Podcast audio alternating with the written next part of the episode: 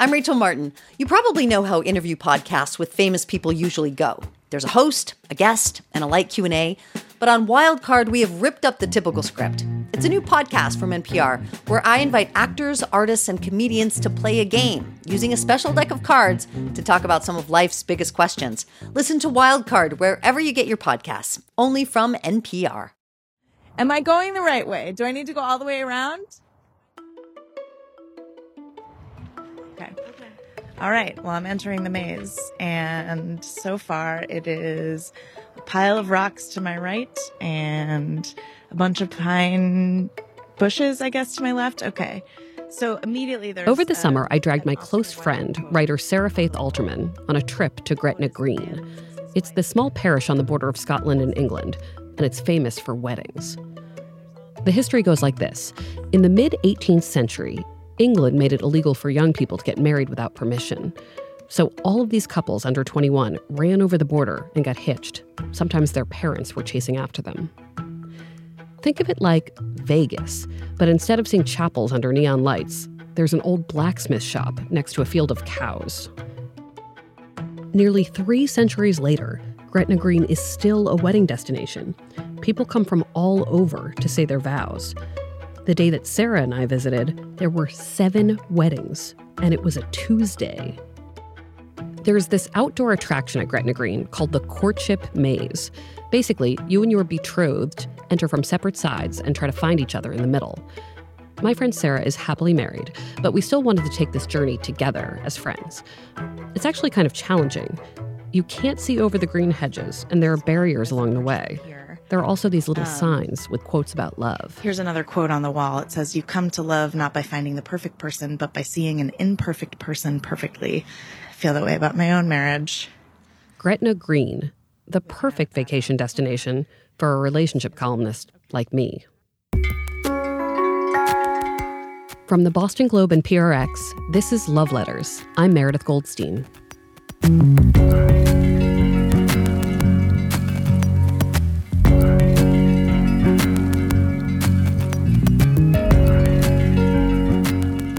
Welcome to season three. I'm so glad to be back and so glad to have you back. If you listened to last season, you know we followed a single woman named Erin through the trenches of dating. There were ups and downs, good dates and really bad dates. I tried to be a good wing woman. Erin's doing well, by the way. She's currently single and still beautiful and hilarious, for those who are wondering. This season, we have a lot of great stories for you about those times when you feel your heart, your mind, and your gut tug at you, when you have to make a decision. It's about those moments of knowing and not knowing. Our question for season three is How do you know? This is a really common question I get in my column. And like all the questions on this show, it's really hard to answer. Oh, we'll get to why, but first, I need to find Sarah in this maze. So that's a dead end. So I'm going to turn around and go back this other way. And it's very nice in here. I mean, it definitely feels a little shining ish, like maybe someone's chasing me with an axe, but so far I am safe. Some sort of Clearly, this maze is a field size metaphor. There are dead ends that force you to start over. Every now and then, there are holes in the shrubbery so you can catch glimpses of your partner, maybe help them, maybe pass them by. It's kind of like life. You have to make all these decisions about relationships without the benefit of a nope. bird's eye view. Oh, wait, nope. I found, I hit a dead end and I found a door and I thought, aha, and I pulled it and it's chained closed. So, absolutely the wrong way. Sometimes you have to figure things out on your own. Sort of winding around here, and I can't see Meredith or really anybody else. Um, so it's sort of like a lonely maze. Okay. Oh, I see Meredith. I see you. Hello she she committed to the racing. She's made it to the bridge that's sort of in the center. And this is when um, I realized how differently we approached this experience. Sarah takes her time, enjoying the twists and turns. I, for some reason, decide to race through the maze, trying to get to the center as fast as I can. And when I get there, I stand on a high platform and start yelling to her, giving her directions. I guess that's my relationship style. I'll get there first and then tell you what to do. So this is part of the relationship, the trust building, right? Is you can tell me where to go. I almost feel like you should have to do this kind of thing before you get married just to see what your communication styles are like. and if you're able to help each other without getting frustrated. Okay, so now I'm going out and around. After the trip, I started to think about all of the people who ask me about intuition, how to get it and how to trust it. How do you know when to move in with someone, for instance? Or how do you know when to get married or divorced? When do you combine bank accounts? When do you say, I love you?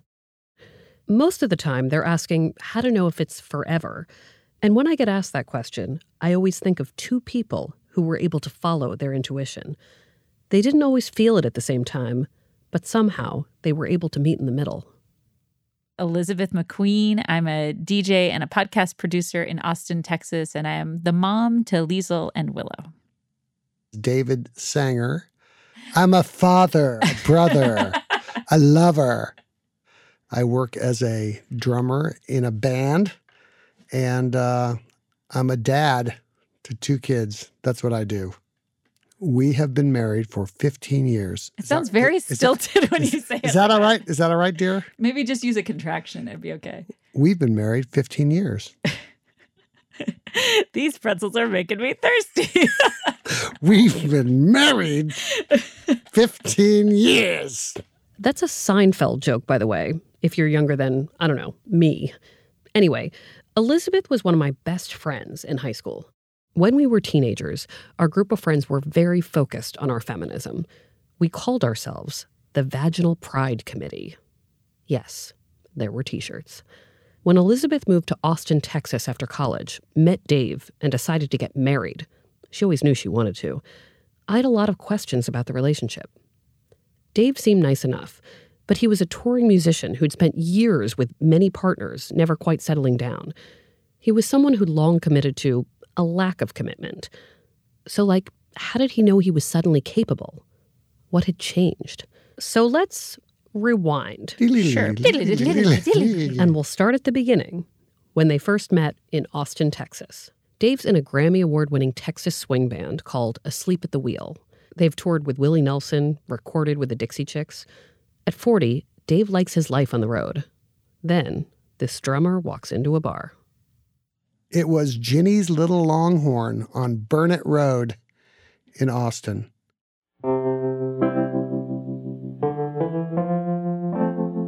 A cinder block shotgun building, you know, and Ginny makes have free hot dogs.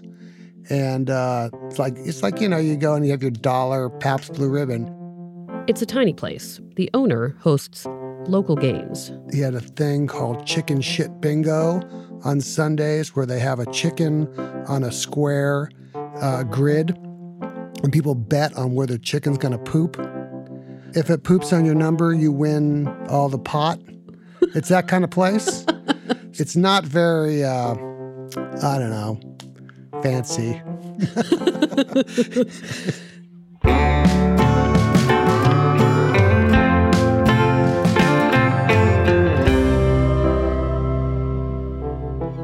I saw a cute gal. I met her and uh, then started inquiring about her. At this point in his life, Dave spends most of his days getting on a bus, driving for five or six hours, playing a show, making a lot of new friends. There, there was a lot of carousing back in the day. Back in the day. Not any, not anymore. not no carousing anymore. But uh, actually, I joined the band when I was 25, and then from, you know, for about I don't know, maybe 10 years or so, I did pretty well. You know, I caroused pretty successfully back in those days, and there were some women who were interested in the drummer for Asleep at the Wheel.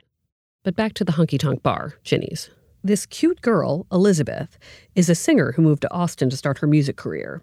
She's 16 years younger than Dave. She happens to be at the bar that night. They talk, and he is not incredibly smooth. I went out to smoke a cigarette. I came back in, and Dave goes, So I hear you're dating, blah, blah, blah. And I was like, Oh, you guys, you just, you're as gossipy as a sewing circle. The next time they see each other, Elizabeth is with a friend of hers named Andrew.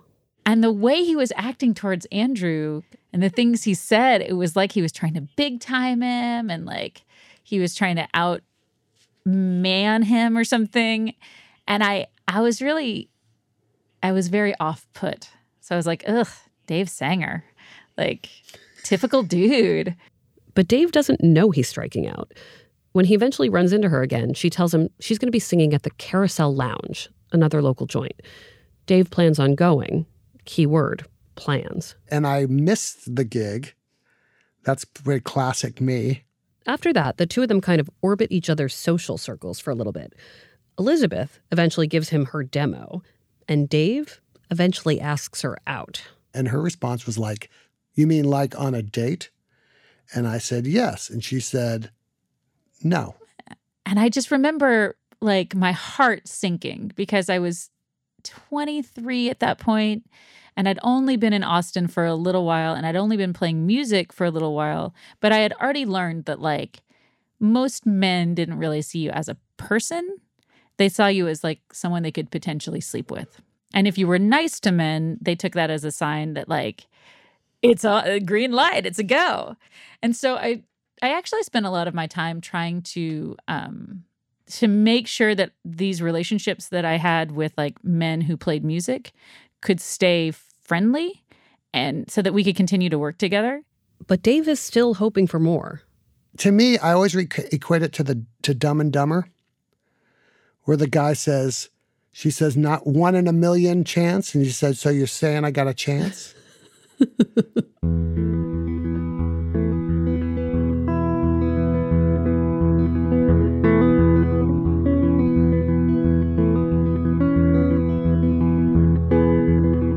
So I thought, like, all I have to do is fend him off enough to show him that, like, we can be friends without him sleeping with me.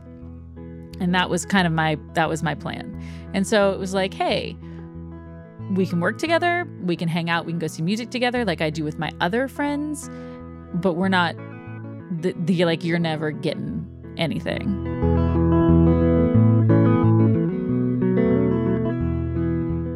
Eventually, Dave invites Elizabeth to an Asleep at the Wheel concert. She's never seen them play, so she goes. This kind of outing seems to work with her plan. He picked me up to take me, and he said, You know, I have to get my glasses prescription filled first. I know how to show a girl a good time. Did, did I mention I'm 40? and I have to get my bifocals prescription filled.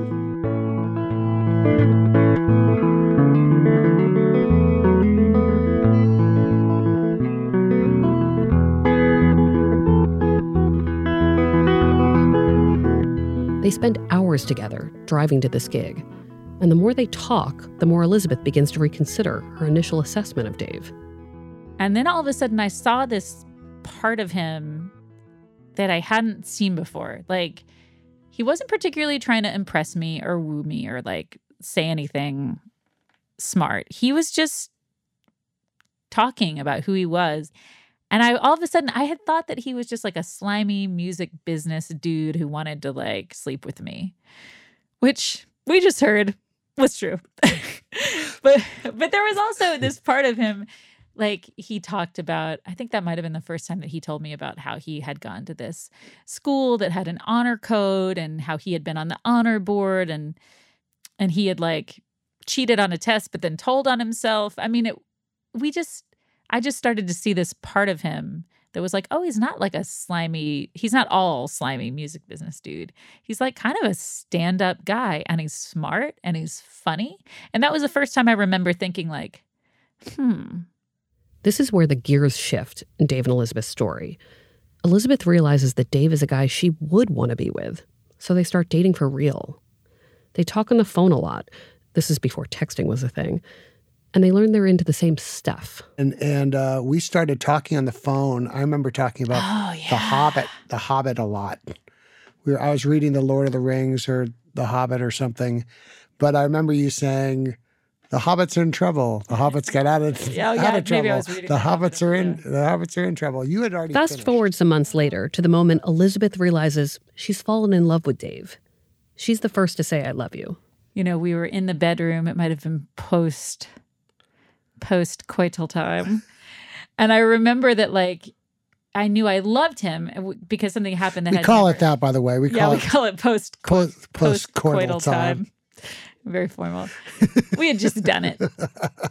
Um, and I remember like the only thing that my brain could think was like, tell him you love him, tell him you love him, tell him you love him. Like I was looking at him and I was like, I like it was the only thing my brain would allow me to think. So I finally was just like, I love you. And he was like, he said, what did you say? Like, I don't remember. I like you or something like that. And I was like, no, oh, no. sh- what? What did I just do? I was I'm very hesitant to say I loved somebody because I'd probably only said that to like two people. That freaked me out a little bit, but I I came around. Yeah, I wasn't worried. I knew you loved me. Yeah. I was like, whatever. like, you'll say it eventually. Although I did not say it again until you said it because I was like, that sucked. Later, Elizabeth and Dave are visiting Dave's parents out in California. we were walking and the same thing happened where it was like, ask him if he wants to marry you. Ask him if he wants to marry you. And so I, I just said like, have you ever thought about getting married? And he goes, yes. And I said, have you ever thought about marrying me?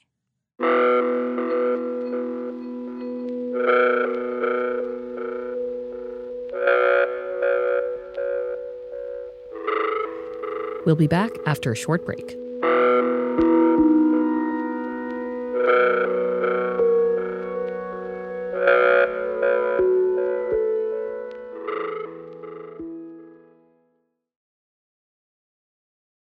Have you ever thought about marrying me? That's kind of like a bold question. I mean, I think I just was like, fuck it. Like, if I get a no, then I know. But like, I had been, I had been looking at you for a while and being like, I think I could totally do this with this. I think I could totally make a life with him. I think I could totally have kids with him. And so in that moment, it just seemed like the right time. And, and luckily it was. And he goes, yes. And then he goes, Oh my God, I've never said that to anyone. It feels like my arm should explode or something. like, I said my arm. yeah. I don't remember that part, but I do remember you saying that. And and I remember just like literally like it's almost like you astral project or something. It's like you your body becomes kind of a weird has this weird lightness to it or something. It's like because you carried around this weight your entire life of how do you know? How do you how are you gonna know? How are you gonna what if it's the wrong one? What if you make the wrong decision? It's it's all this angst and stuff. And then when you finally say and admit that's like, yes, I could marry you, then it's almost like this it's this lightness. All of a sudden I was just like, oh, you know, you know, it's like it's you. I felt like a completely different person, and that's kind of like when my new life started. That moment.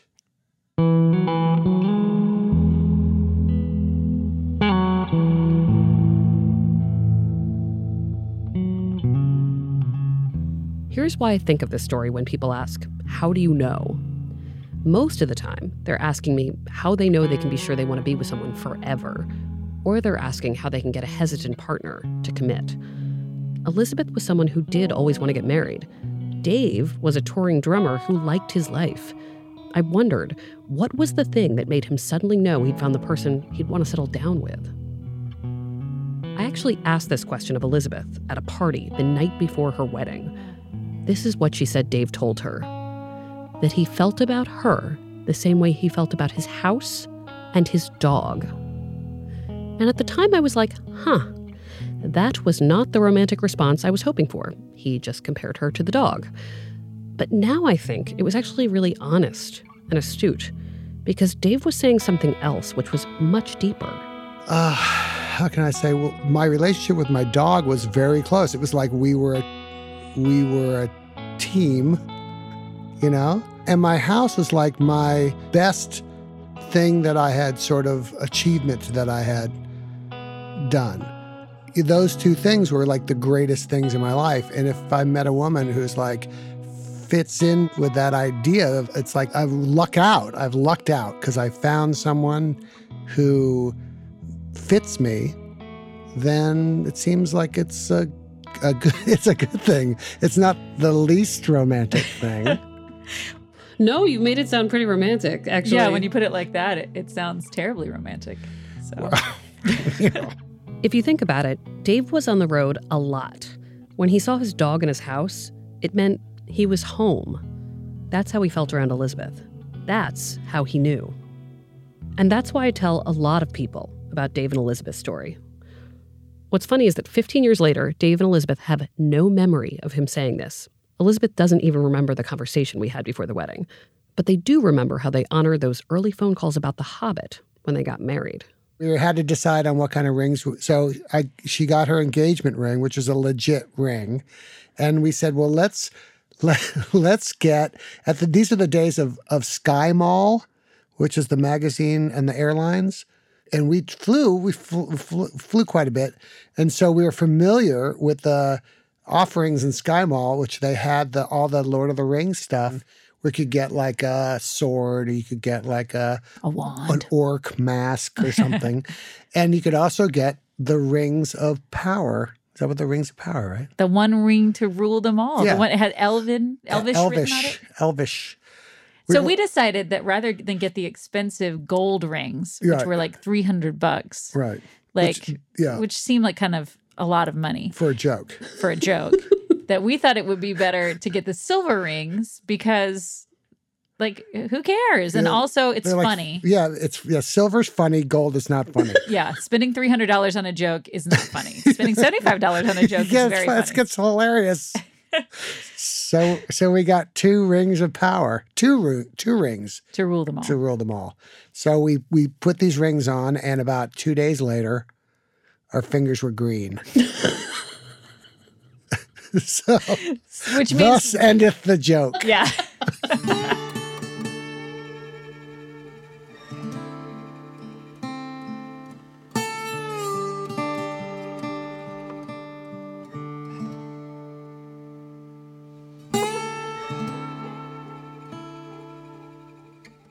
For a while, Elizabeth actually joined Asleep at the Wheel. Then she and Dave had kids, and they toured together for a few more years. Then she stopped touring. Every year has brought something new. You're kind of always like deciding, like, is this still what I want to do? Do I still want to be here? And like every step of the way, it's been like, yes, yes, yes, yes. But um, I think once you commit to someone, then it's, then you have to just continually like check in with yourself. And, you know, the answer has always been yes for me. And that's one of the ways I knew that she was the one, is because I was able to uh, have a relationship with her and it didn't freak me out. And I was not ever bored. And still to this to this day, I have never been bored with Elizabeth McQueen.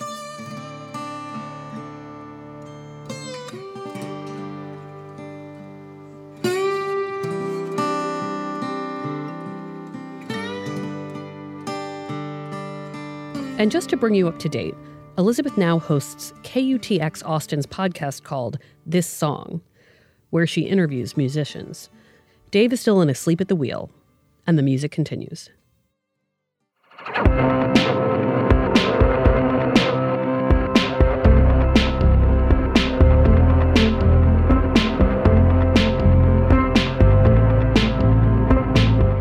This song, Shame, is written by Elizabeth McQueen and performed by her band, EMQ. Shouldn't have held me close like that. Love Letters is a production of the Boston Globe and PRX. Our senior producer is Amy Padula. Our executive producer is Scott Helman. Ned Porter does our audio mixing, sound design, and mastering. Devin Smith is our audience engagement manager. Special thanks to Brian McGrory, Linda Henry, and KUTX in Austin. My friend Sarah Faith Alterman produces the Boston shows of Mortified. She has a memoir coming out next year called Let's Never Talk About This Again. Our music is from APM. I am always trying to hear from listeners. Will you drop me a note? Tell me how you knew or what you need to know. Email the team at loveletters at boston.com or find us on Twitter. You can use the hashtag loveletterspodcast. If you haven't done so, you can subscribe to the show on Apple Podcasts, Spotify, we're also now on Pandora, or wherever you listen. And if you like the show, please leave us a review on Apple Podcasts. Learn more at loveletters.show. I'm Meredith Goldstein. Thanks for listening.